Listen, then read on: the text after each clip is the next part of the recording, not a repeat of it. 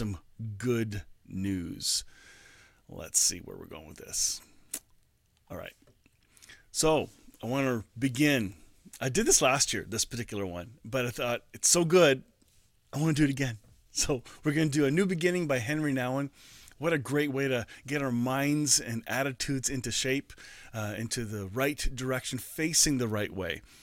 Um, we must learn to live each day, each hour, yes, each minute as a beginning, as a unique opportunity to make everything new.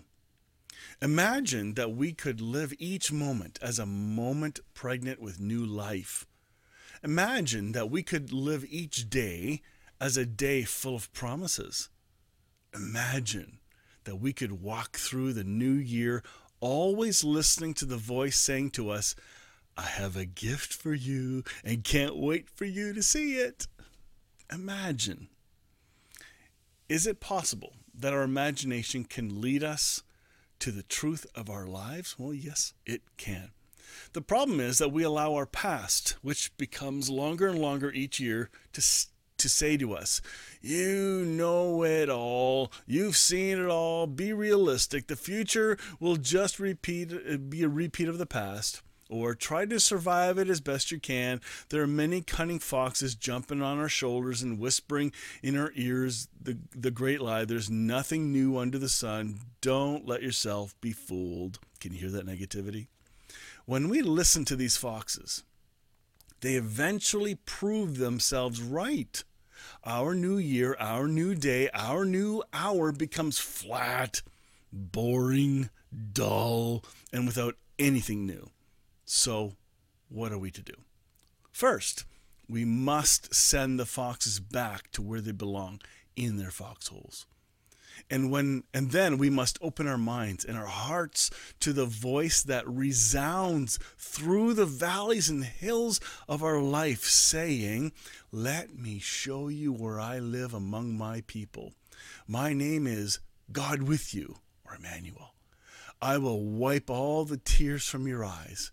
And there'll be no more death, no more mourning or sadness.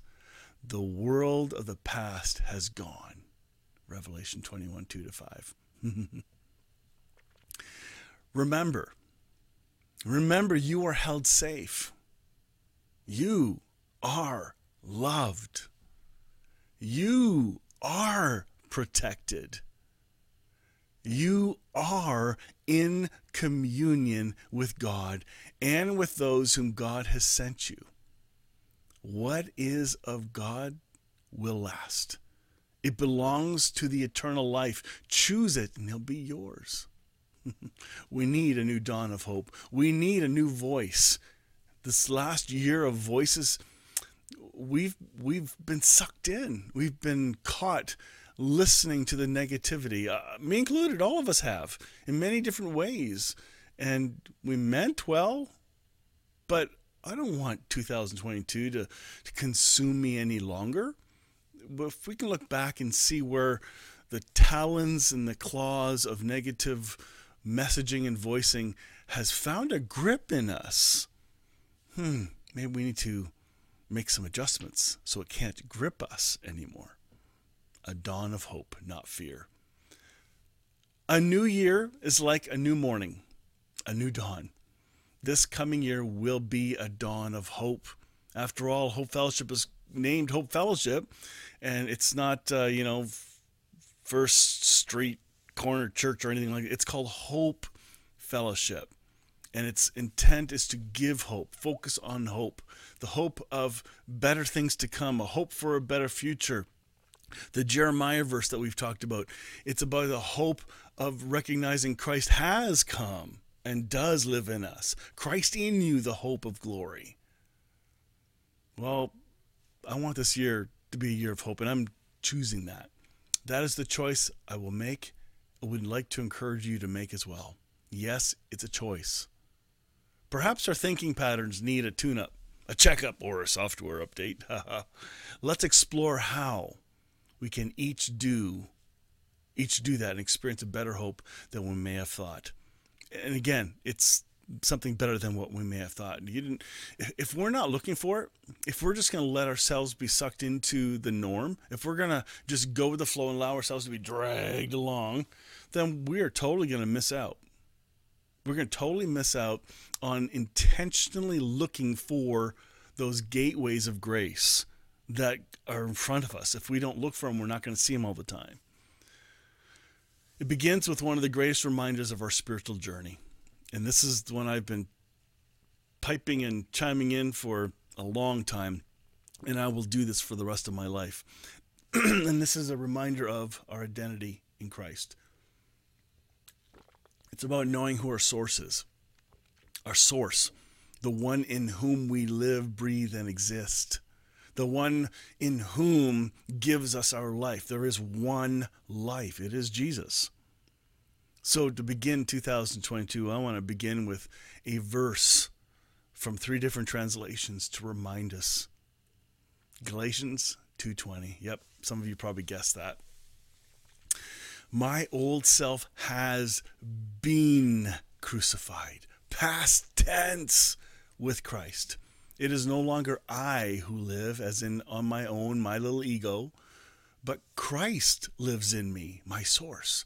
So I live so I live in this earthly body by trusting in the Son of God who loved me and gave himself for me.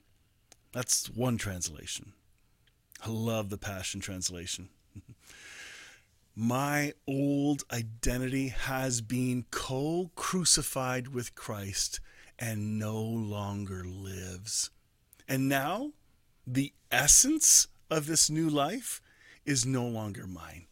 For the anointed one lives his life through me. We live in union as one.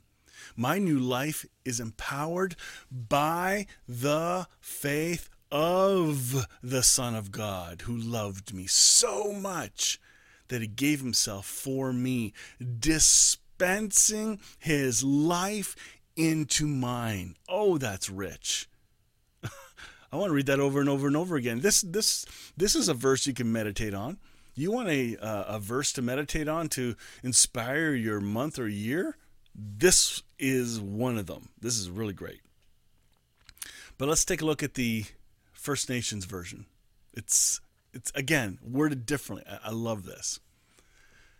My life is no longer my own, for my life belongs to the chosen one who lives in me. The life I now live in my weak human body, I live by trusting in the faithfulness of the Son of the Great Spirit who loved me and gave up his life for me. Okay, there's a bit of a wake up call here where it says, My life is no longer my own. so, okay, this is this is a, a cheeky COVID response to a lot of the negativity going on. And if you're part of that camp of where I could be poking some fun at, I'm really sorry, but you need to hear this too. It says, My life is no longer my own. This is talking about even our rights. Okay? I think we may have forgotten as believers, especially if you've bought into the rhetoric of the media and such. And again, I, am I'm, I'm trying to be careful here. But in all honesty, my, my role is to encourage and equip you to do the work of love. And when some of our words and attitudes do not reflect the love of God, but rather reflects the selfishness and ego of our culture, the meism, the don't tell me what to do, your life's not your own. Never was. And a crisis like this can sometimes be a good thing. Not that I don't want to, you know, I want to be careful not to uh, uh, minimize the awful sacrifices and pains that have gone on over COVID. Uh, but I'm saying for when it comes to believers who lose sight of who their faith is in and who they got their faith from, and when we lose sight of the fact that I want my way and we don't think of the needs of others, I'm sorry, it's not Christ-like. It's it's your old ego, which doesn't even exist anymore. Your old self is gone. It's been crucified. So now let's live from the crucified place. Let your attitude be that of others centered thinking, not self centered thinking. You know who you are. And by the way, I'm speaking to me too. I got friends with differing opinions, it's, uh, and that's great. But when it comes to this verse, let's take a look at it again. My life is no longer my own. Maybe we need to s- stop and just think what does that mean? What does that mean for me personally and in, in my choices? Each one of us, no matter what our attitudes are regarding temporary things. Uh, this, what I'm pointing at here, this is permanent thing, not temporary. So don't let the temporary circumstances of our culture prevent you from being the permanent thing you are, which is love and grace. Be that. I don't want to rant on this anymore, but it just kind of hit me as I'm reading this. Oh my goodness, I just saw that. So, so Lori, my wife, gave me this article from uh, Pastor Mark uh, he's a pastor in Washington. He had an article in the Guidepost magazine. Now, I rarely do this, but I want to share with you somebody else's thoughts because I thought, hmm, they were worded quite well. And it ties into uh, kind of where I was hoping to go anyway. So, this is about our spiritual well being and balanced thinking and balanced life. And I thought don't take it too far, but take it to the place where if one thing you hear hits you, great, let it hit you. Uh, don't overthink every single line here, even though all of them are great. They really are. Um, but here we go. How are how are our daily habits connecting to our spiritual well-being? Some of us may not realize that uh, our patterns that we've allowed to have happen in our daily lives, behavioral habits and patterns, affect us spiritually and, and psychologically and soulically. Everything boils down to habits. And ugh, this is sad. It's true. Our lives are this jumble of habits. Um, uh, conscious and subconscious, good and bad. Over time, those habits end up being who you become. Over time, it will. And this is true. Scripture talks about this too. You don't hear a lot of psychology in Scripture, but it's sure there. When you hear psychology, suddenly you can say, hey, well, Scripture talks about that too. Exactly. That's the point here. Our habits help us persevere through obstacles and stay focused on our God given assignments. All right. I love these lines. Here we go. So he's got some uh, quippy, kind of cool phrases. So the first thing he, he does, I think there's seven or eight of them. Uh, the first one says it, he he writes is flip the script, bury your past and change your signature story. Now, flip the script means maybe let stop letting the script of the season determine how you're going to live. Or you've been handed a script your whole life or you've allowed a script given to you or done to you uh, control you. And maybe it's time to stop that. Maybe your story is has been i've been abused. I've been uh, I've been in financial difficulty. I've been in health problems. And that is your script and it's always your script and every time you bump into somebody that's your script. Maybe it's time to flip the script. There's more and better. Your circumstances are not who you are. But if that's all you see and all you focus on and live from that's your script. Maybe this year let's change it. Flip it. Create a new story. A better one. Because there's a better one in you. Kiss the wave There's one coming you're going to laugh at. it's the best one, but anyway. Kiss the wave. The obstacle is not the enemy, but the way. So when waves come, it's not avoiding it. Maybe we got to go through it. Maybe, oh, maybe I should get a surfboard.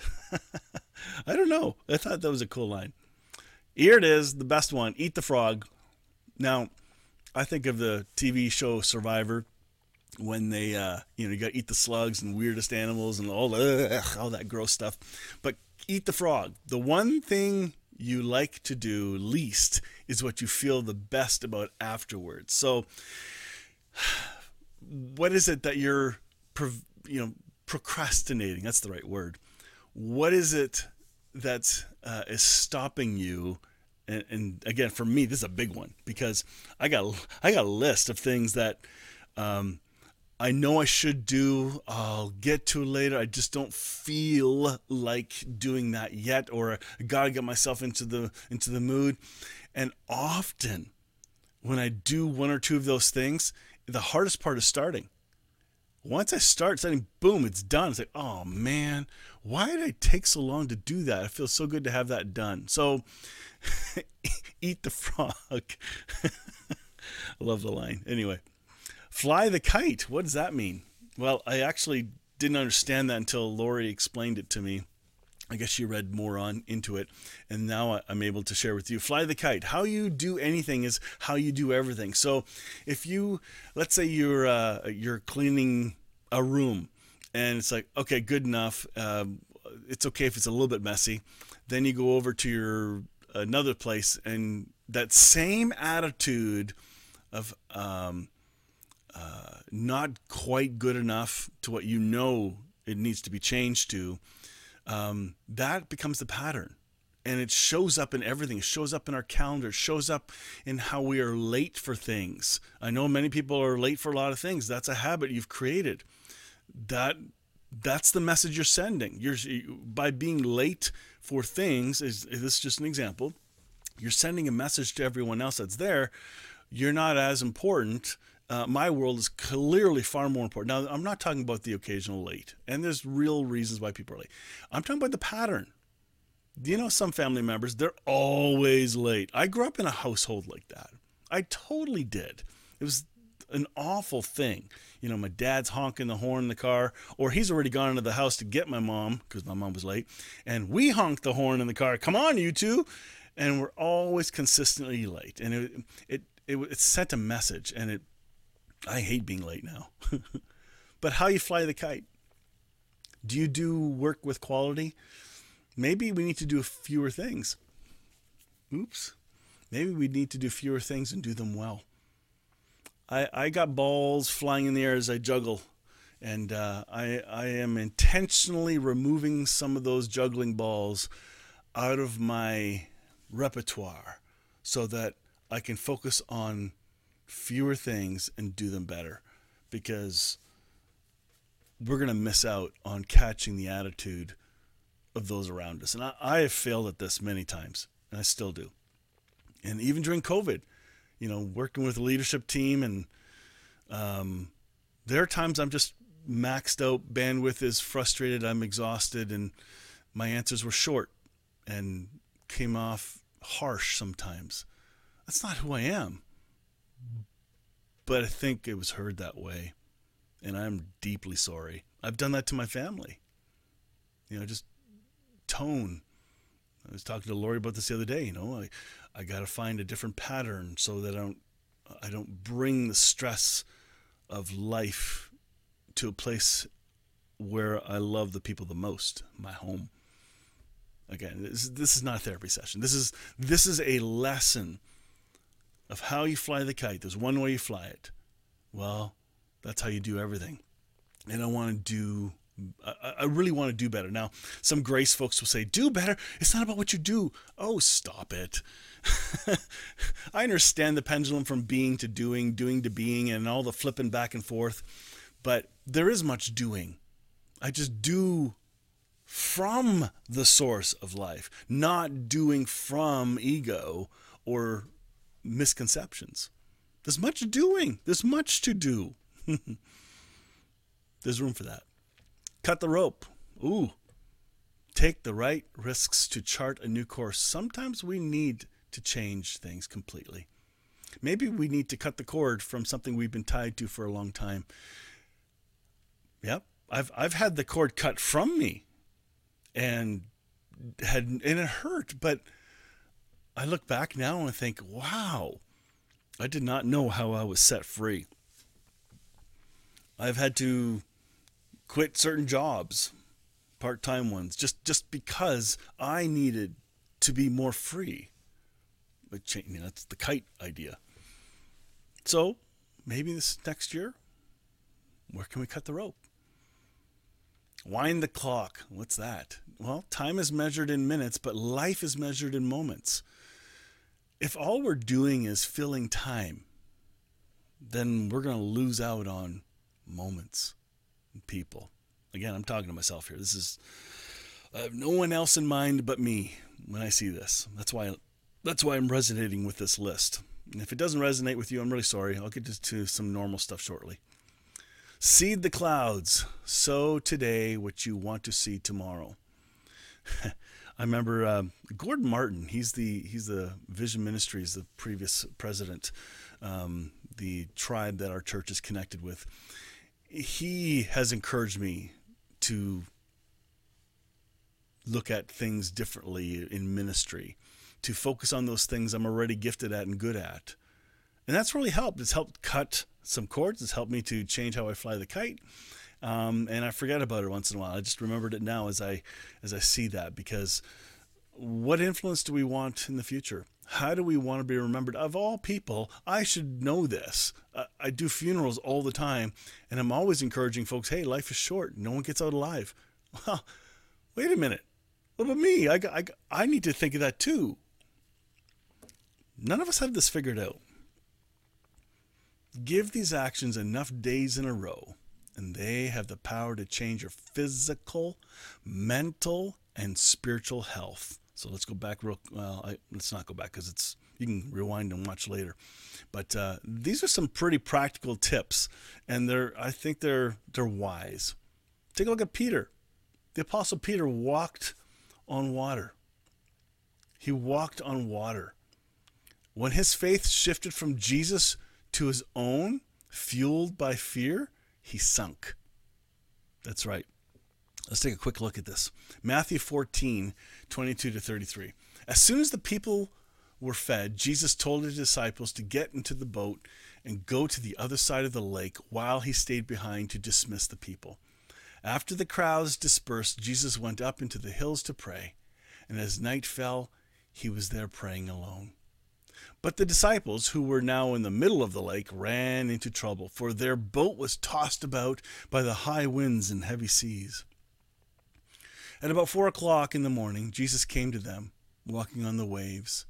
And when the disciples saw him walking on top of the water, they were terrified and screamed, Ah, a ghost! Then Jesus said, Be brave. Don't be afraid. I am here. And Peter shouted out, Lord, if it's really you, then have me join you on the water. I'm thinking to myself, What are you thinking, Peter? That would not be my very first thought. Come and join me, Jesus replied. So Peter stepped out onto the water and began to walk towards Jesus. Peter is walking on the water. But when he realized how high the waves were, he became frightened and started to sink. Save me, Lord, he cried out. And Jesus immediately stretched out his hand, lifted him up, and said, What little faith you have! Why would you let doubt win? And the very moment they stepped into the boat, the raging wind ceased. Then all the disciples bowed down before him and worshiped Jesus. They said in adoration, You are truly the Son of God. Can you imagine? Like if, if you were in a boat and you're all freaking out because you just you see a ghost walking on the water. Like, okay, first of all, that's really freaky. And then Peter says, uh, if it's really you, tell me to come out and walk on the water.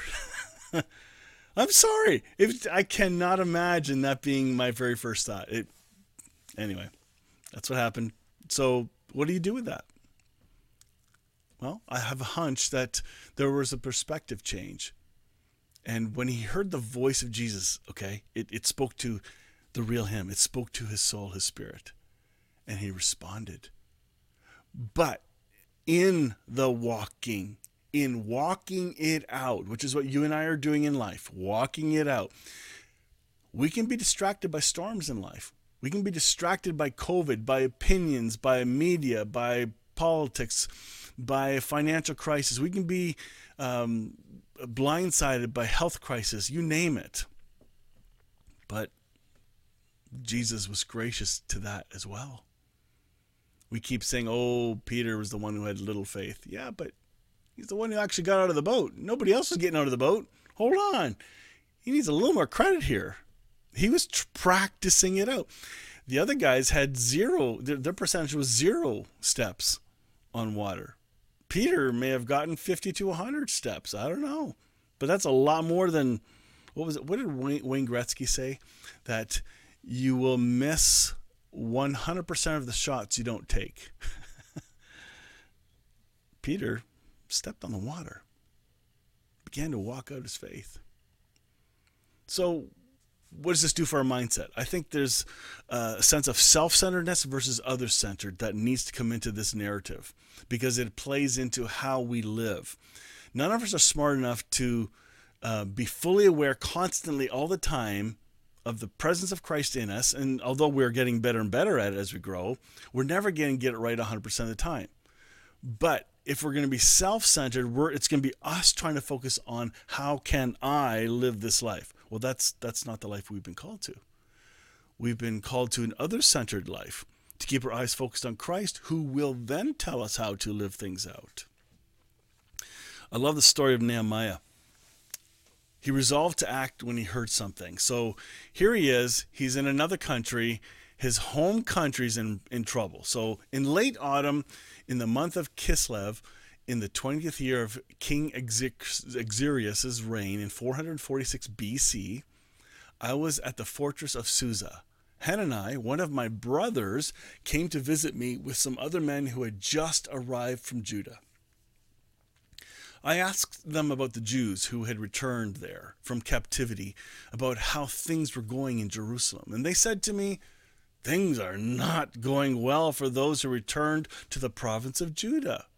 They are in great trouble and disgrace. The wall of Jerusalem has been torn down, and the gates have been destroyed by fire.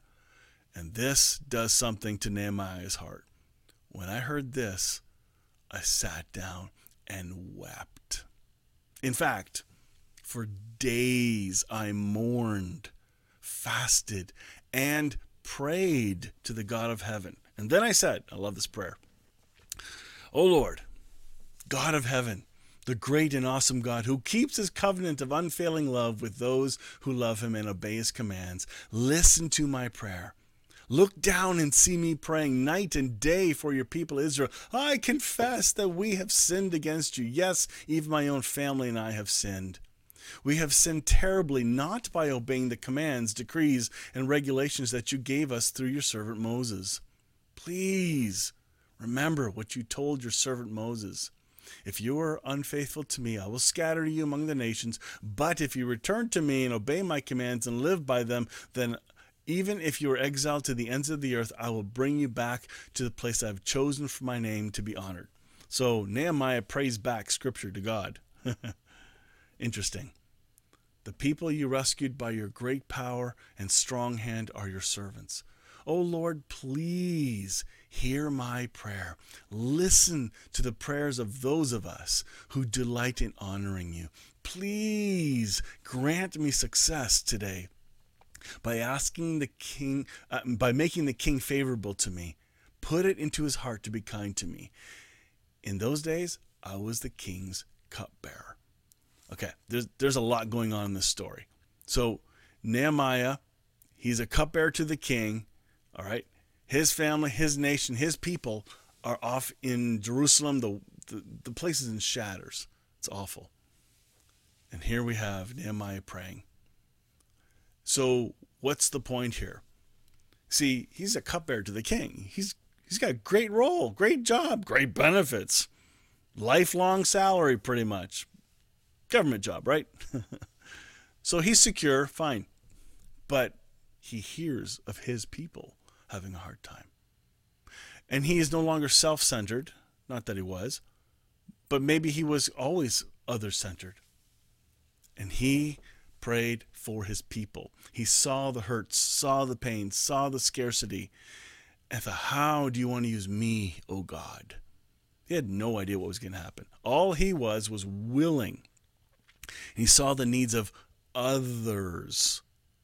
That's the point. He was living in other centered generosity. So, yeah, and that I'll, I will not get into the story anymore because um, there's more there. So there was a resolve. He decided to, he chose to, made a decision to then go to the king, which he did. And that story can be saved for another time. Joseph resolved also to believe and act. When he considered divorcing Mary, an angel came and spoke to him. It was when the angel spoke to him, he then decided to follow through and listen. He chose to. He he resolved to. I choose hope. Do you choose hope? Daniel resolved. Remember, this is this is a story of when Daniel, Shadrach, Meshach, and Abednego they were taken from Jerusalem and were taken to Babylon, which is where um, um, Nehemiah was. He was in that in that region. He he was in that region where his family was taken from, where David, Daniel, Shadrach, Meshach, and Abednego were taken from. And yet they all agreed on their way to Babylon, we will not eat of the king's stuff. We're, we're going to listen to the faith of our fathers. And they were determined, they were purposed, they made up their mind. Daniel resolved.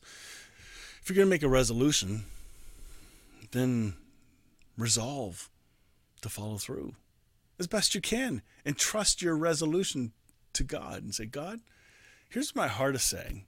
Can you work this out? Is this fueled or seeded by you?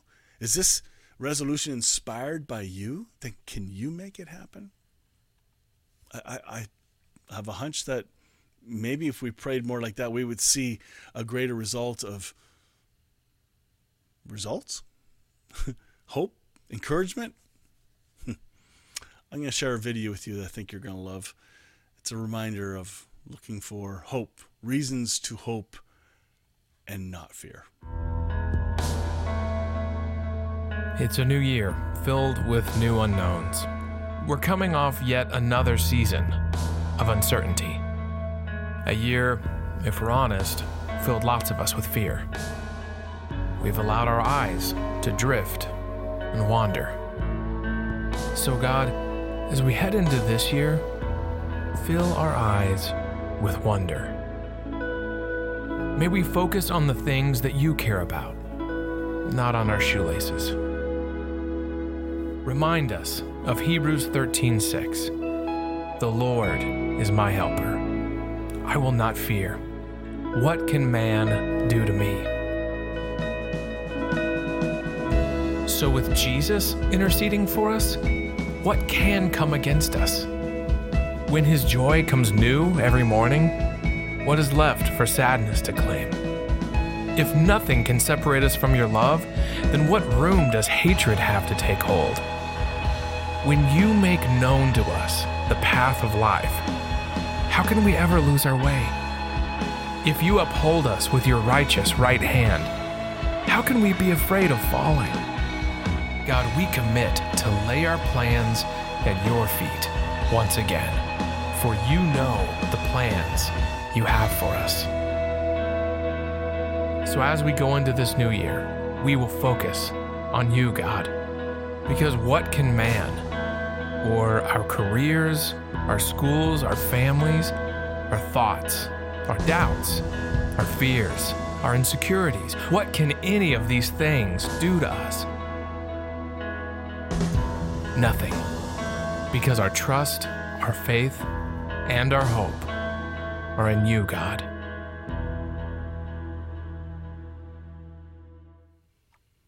Let's focus our eyes on Ephesians 3.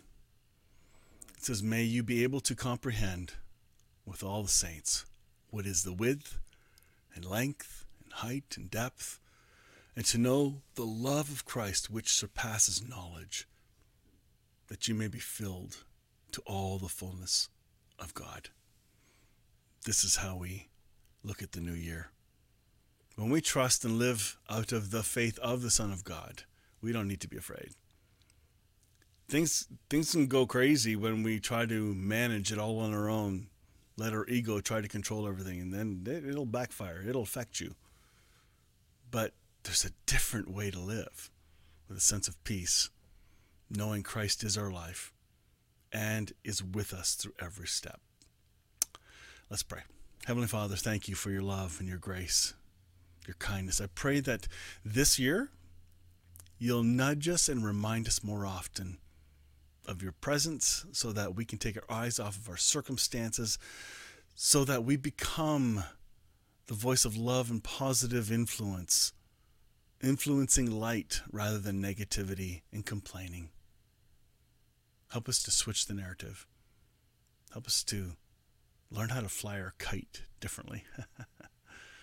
Thank you, Father. Amen.